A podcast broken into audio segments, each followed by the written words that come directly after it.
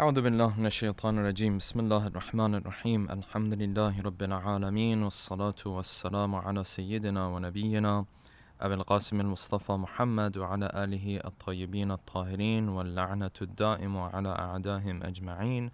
من الآن إلى قيام يوم الدين. Assalamu alaikum dear brothers and sisters. I hope everyone is doing well inshallah and welcome to another episode of our tafsir of Dua Kumail podcast. We ended here in the dua where Ali ibn Abi Talib he started to bring up again this hypothetical situation where a servant of Allah subhanahu wa ta'ala would be praying to him, would be repenting to him, and even though he is praying to him and repenting to him and calling for his mercy, that Allah subhanahu wa ta'ala would not do anything and would stand there and watch him. So this is what Ali ibn Abi Talib was saying, and we this is where we ended in the dua. He said, "Afaturaki subhanaki ya ilahi wa bihamdik tasma'u fiha sawta abdin muslim." He said, "Ya Allah, do you think and would you ever see yourself doing this that you see a servant of yours sujina fiha he is there in the hellfire he is imprisoned in the hellfire وَذَاقَ طَعْمَ عَذَابِهَا بِمَعْصِيَتِهِ And he is tasting the flavor of the hellfire and the punishment of the hellfire. Right? He's getting a taste of that punishment.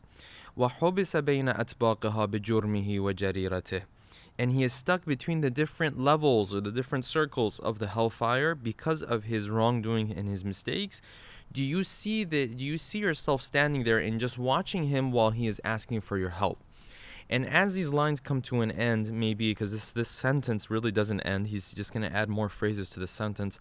It's going to go on for another 15 phrases roughly. Um, at the end of it, he comes to this point that no, you would never do that. And we started to explain yesterday that Allah subhanahu wa ta'ala, for those who genuinely call for His mercy, His mercy will be there, as opposed to those who call for His mercy, but they don't really, they're not really looking for the mercy of Allah subhanahu wa ta'ala. They're just trying to trick Allah subhanahu wa ta'ala to get rid of the punishment that they are dealing with. And we have verses of the Quran that refer to that. So that's essentially where we ended. So let's start here in this new episode. وَحُبِسَ بَيْنَ أَتْبَاقَهَا بِجُرْمِهِ وَجَرِيرَتِهِ and this servant of yours is stuck in these different layers or levels of the hellfire because of his mistakes and because of his wrongdoings. Okay, what is this referring to exactly, and what are the different levels or layers of the hellfire? When we delve into Quran and Hadith, although the Quran has not you know, explicitly talked about the different levels of hellfire. But what you do find in hadith is that the Ahlul Bayt have taught us that the hellfire does have different levels. And of course, we would know that within these different levels, there are going to be different levels as well. Um, these just seem to be seven main categories or seven main levels that we have in the hellfire. And as the hadith says, that hellfire has seven gates and it has seven, uh, you know, levels. The heaven, on the other hand, has eight right? And this is there's a there's uh, a symbolic meaning in this as well of how the rahmah and the mercy of Allah Subhanahu wa Taala always takes precedence over His wrath and over His punishment. But these seven that are there, uh, it's interesting because. Uh, the Quran does say we have seven gates into the hellfire, right? لها سبعة أبواب لكل باب منهم جزء مقسوم every group of people are essentially allocated to one of these gates they will enter into hellfire through one of these gates just based on the type of deeds that they were doing. So the Quran talks about the gates of the hellfire, but it does not touch on the idea of how many levels we have in the hellfire. In a hadith we have that Ali ibn Abi Talib salawatullahi alayhi, he used to say that yes, hellfire has seven gates and it has seven levels. And then the hadith continues to explain that when the Imam reached this point, he then took one of his hands and placed it upon the other. And he said, The same way my two hands are upon one another, there will be level upon level in the hellfire, and there will be seven. And a number of scholars have mentioned, again, it seems as though this is coming from hadith because we have multiple hadith about this, that some of these levels, are, their names are mentioned in the Quran. Saqar is, for example, one of them, and there are other ones as well. There's Jahim, for example. There is the level known as the level of Hawiya. There's a level known as Sa'ir, there's a level known as Lada, and these are all, of course, words that the Quran uses uh, to refer to people entering into hellfire. What we do know, and of course I say we don't know exactly how all of this is going to work because we have different hadith and our hadith have different names allocated to these different levels. But r- the couple of things that we do know is that first of all, the Quran makes it very clear that whatever these levels are, at the very, very bottom, and this is the scary part really, that at the very, very bottom are going to be the munafiqeen. The Quran says clearly, إن المنافقين في الدرك الأسفل من النار. They are at the lowest level of the hellfire. So we know that. We also know that in this in these seven levels of the hellfire, there is a level and you would naturally assume that it is the highest level, meaning that the least punishment of hellfire. For those who believe in Allah subhanahu wa ta'ala, for those who who didn't reject the message fundamentally but had shortcomings in their deeds, right? Or those who were hurting other individuals, but at the end of the day, they had a little bit of good inside of them, but they might have done some wrongdoing, some they might have had sh- some shortcomings for those people, right? And Hadith also talks about that and says that the first level, which again is essentially the best level or the least, you know, the level with the least punishment, that level is allocated to those who will make it essentially out of hellfire eventually, right? And they're there because these sins of theirs need to be purified, right? You know, sometimes we ask this question, we say someone who believes in Allah subhanahu wa ta'ala and he's he's a Muslim, for example, but he has all of these wrong deeds. And these are wrong deeds that he's not repenting from, by the way, either. These are wrong deeds that he seems to just be fine with. What is the fate of this individual? It seems as though when he makes it into the next world, for a certain time, he will be in the hellfire. And then after that, of course, he will be able to make it into heaven. But that amount of time that he is in hellfire, it seems as though he would be in this level. So there are multiple levels, but again, we don't want to go into the details here because, as I mentioned, not all of the details are set in stone.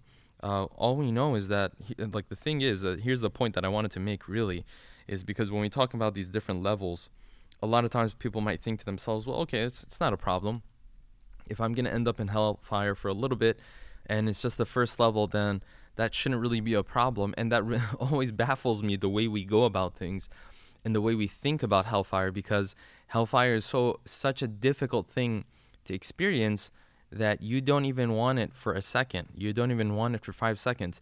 It's kind of like saying, right, if someone made this deal with us, and this is why Allah subhanahu wa ta'ala, by the way, does not make this deal with us because of how absurd it sounds imagine if someone made a deal with you that yeah you could go and live like i will give you this mansion right? And you will be able to live in this mansion mansion for the next 100 years of your life right? And you will have people who will bring you food and water and everything that you want to have. But the only catch to that deal is that you have to lie here right? And and a truck has to run over you for example. Now the truck running over you is going to take how long? It's probably going to take like 5 seconds maybe less, right? But the pain is so excruciating that you would never take that offer, right? At least I hope not. So you would never take that offer. You'd be like, no, this is crazy. I'm, I, won't do that. I'd rather live in a small house, right, and not have to deal with that. That's why Allah subhanahu wa ta'ala, when it comes to the hellfire, He never tells us, oh yeah, go on and do whatever you want to do, right? Because even if you end up in the hellfire, you'll just have to deal with it for a little bit and then you'll go on because that little bit, first of all, it's a little bit for, you know, uh, you know, compared to eternity, maybe, but that little bit is a long amount of time, first of all. Second of all, the pain is so excruciating that you don't even want it for a split second, let alone, you know, a day or a month or two months or anything of that nature. So, having said that, Ali ibn Abi Talib was saying, Ya Allah, if you saw this servant of yours who stuck between these different levels of the hellfire, وهو يضج إليك ضجيج مؤمل لرحمتك and while he's stuck there, he is lamenting to you, right? He's crying and he's weeping. Essentially, he's asking for your help. وَيُنَادِيكَ بِلِسَانِ أَهْلِ تَوْحِيدِكَ And this is the critical part, the critical phrase uh, in this dua. He says, and he will be calling you the way the people who believe in your oneness will call you. What does that mean? That means he's a person who believes in your oneness, right? That means that he speaks as though and as as one of those who believes in the fact that you are one. So fundamentally, he never rejected your message. Okay. And he is asking you by the right of your rububiyyah. What is rububiyyah? What does the word Rab mean? You know how we say Alhamdulillah Rabbil Alameen. This word Rab, of course, we would, you know, roughly when we're translating it and just want to move on, we, we would use the word, uh, you know, Lord. We'd say praise belongs to the Lord of the worlds, whereas the reality is that that's not very much of a precise translation or equivalent for the word Rab. The word Rab comes from rububiyyah and it re- refers to the idea of nurturing something, right? So the step by step taking care of and raising an individual is what we call rububiyyah. That's why the verses of the Quran say, Ya Allah, have mercy on my parents, وَقُلْ رَبِّ ارْحَمْهُمَا have mercy on them, kama rabbayani saghira, the way they nurtured me when I was a child. So rububiyyah means the idea of you knowing that Allah subhanahu wa ta'ala is taking care of you every second. As opposed to this perspective where some people live their life, by the way, in this way, where they just say that, yeah, God created us and then left us to just be. Right? That's a person who believes in the khaliqiyat of Allah subhanahu wa ta'ala, but he does not believe in the rububiyyat. He believes in the creation, the fact that Allah subhanahu wa ta'ala created us, but he does not believe in the idea that Allah subhanahu wa ta'ala every step of the way is there to take care of you, right? And to nurture you as well. So the dua is saying, وَيَتَوَسَّلُ إِلَيْكَ بِرُبُوبِيَّتِكَ And he is calling and he is essentially asking for your help through what? Through your rububiyyah. So he is acknowledging that you were the one who was always in charge right?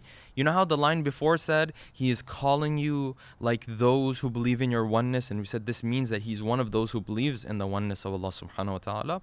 Here, he is asking Allah subhanahu wa ta'ala by his rububiyyah. What does that mean? That means he believes in the rububiyyah of Allah subhanahu wa ta'ala. Therefore, he is not a mushrik right? A mushrik is essentially the reason why the people of the time of the Prophet were mushrik was not because they did not believe in God. When you read the verses of the Quran, it's very clear that they, in fact, did believe in God. They actually believed in this Allah, right? But what they didn't believe in was whether Allah was running the show what they didn't believe in was Allah subhanahu wa ta'ala was the one who was taking care of their needs as well. They used to say, no, these idols will take care of our needs. That's why we have to worship them because God created us, but now these guys are in charge. These are the guys who are running the show. Okay? So if someone calls Allah subhanahu wa ta'ala and is asking him by the right of his rububiyyah, what does that mean? That means this person does not believe in any mushrik or, or, or any sharik for Allah subhanahu wa ta'ala. He does not believe that anyone is associated with Allah subhanahu wa ta'ala when it comes to this world and running this world and the affairs of this world. Okay. Having said that, he says this, Ya Mawlai, فكيف يبقى في العذاب وهو يرجو ما سلف من حلمك you tell me, Ya Allah, how is this person, how is it possible that this person would remain in the punishment of hellfire while he is having hope and he is awaiting and anticipating the mercy and the type of mercy that you showed him in the past. How is that possible? In other, other words, by asking this question, Ali ibn Abi Talib is saying such a thing will never happen. He's saying such a thing is not possible, that he will have that hope towards you and you will not respond to that hope. أم كيف تؤلمه النار وهو يأمل فضلك ورحمتك How is it possible that the hellfire will bring him pain, will be bothering him, right? While he has hope in your mercy. That's not possible either. And in this phrase, there's a very beautiful play, there's a very beautiful way of using the words, right? Because the two words that Ali ibn Abi Talib is using here are very close to each other in terms of the root word. أم كيف تؤلمه النار How will the punishment of hellfire bother him and pain him? And the root word is alam, right? And then he says, وَهُوَ يَأْمَلُ فَضْلَكَ وَرَحْمَتَكَ While he has hope, and the root word of hope is amal. So alam and amal. He says these two, it's very beautiful. He's saying these two, they do not go with one another if someone has amal of yours and that amal is genuine, right? It's not the type of amal that is not genuine. No, it's genuine type of amal.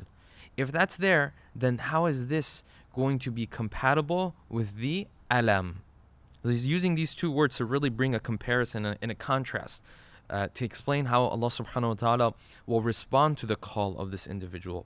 How will that pain him while you are there and he is waiting and anticipating and has hope of your mercy? أم كيف يحرقه لهيبها وأنت تسمع صوته وترى مكانه Or how is it going to be possible that the hellfire, the flame of it, will burn this individual while you can hear his voice and you can see his place in the hellfire? أم كيف يشتمل عليه زفيرها وأنت تعلم ضعفه This line is a very beautiful follow-up uh, of the of the you know previous line. He says, beyond that, how will it be such that the groaning, that's the noise, zafir is that noise that the hellfire makes. The noise of the hellfire will take over the ver- the voice of this individual. So you won't be able to hear him anymore while you know of his weakness, while you know of how vulnerable he is in the hellfire. See, in the previous line, he said, Could you stand there and hear this person? In this line, he's taking it a step further. He's saying, No, when the hellfire breathes heavily, because the verses of the Quran says, Laha zafirun wa shahiqa, right? That the Quran says that the hellfire has this, makes this very severe and heavy, you know, breathing sound says when the hellfire makes this noise and yashtamilu alayhi zafiraha, it essentially engulfs his voice. Like his voice is lost in the voice or in the sound of the hellfire. When this happens, but you still know he's in there, how will you be able to watch him while he's still looking forward to your help? أم كيف يتقلقل بين أطباقها وأنت تعلم صدقه Or how is it that he will be convulsing amongst its levels, right? While you know of the fact that when he is calling for your help, his call is genuine. Okay, we I want to pause here because in the verses of the Quran we do have instances where people will call for the help of Allah subhanahu wa ta'ala. They will call for the mercy of Allah subhanahu wa ta'ala.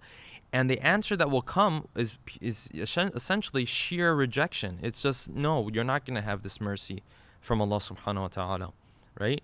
The Quran says that there are people who end up in hellfire, and Allah subhanahu wa ta'ala says, Like, don't even talk. Right? So that's because their call is not genuine. But here the dua is saying, How do you sit there and watch him when you know You know that he is truthful in his call. أم كيف تزجره زبانيتها وهو يناديك يا رباه and how will you sit there and watch the guardians of the hellfire punish this individual while he is calling out, My Lord? You know, my Lord is like my nurturer, the one who takes care of me. It's just like when a child will call out the name of their mother when they're really going through a hard time, right? Usually you'll see individuals they will call out they will they will remember their mother because their mother was the one who was nurturing them, who had that close relationship with them, who was taking care of them every day. Now he says how will you be able to watch it while this person calls out the one who was taking care of him every day? And that same one, who is God, will watch him even though he sees he's in need of his help, but he won't help him. Again, all of this Ali ibn Abi Talib is saying in order to explain that this will never happen. How will he have hope to be freed from the hellfire, right? While you just leave him there. That's not going to happen. Hayhat this is very far away. Far be it. What does that mean? That means this is far away from who you are. This is not what we have expected of you. And this is also not what we have come to know of who you are. If you remember earlier on in the episodes, we talked about this how Ali ibn Abi Talib, when he's talking about the forgiveness of Allah subhanahu wa ta'ala, he does not speak of it as if it is a done deal. He does not speak of it as if the mercy of Allah subhanahu wa ta'ala is something that He is demanding. No. He speaks of it even though we know it's going to be there when we ask for it. He speaks of it as something, as a maybe, right? Ya Allah, will you do this? This is what he doing what he's doing here again.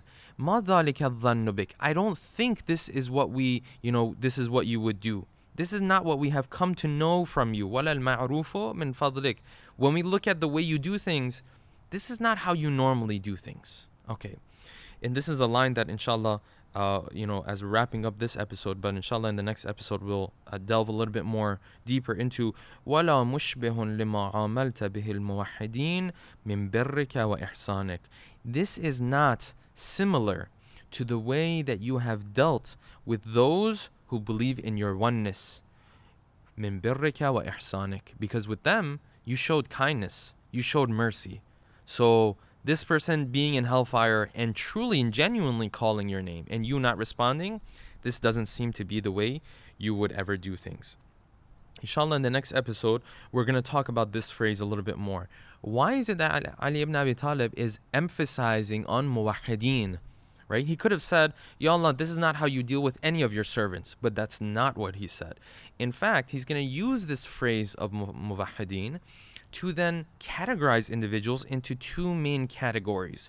And of course, these two categories will have a number of subcategories, but in, from his perspective, he's saying these are the two categories that we have to work with the muwahideen and then this other group and we'll talk about that inshallah and he will you will see a huge contrast between uh, the two the two of these uh, categories.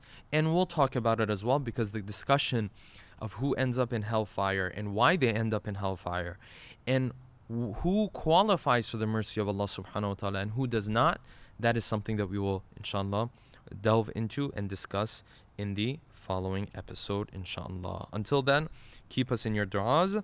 Wassalamu alaikum wa rahmatullahi wa barakatuh.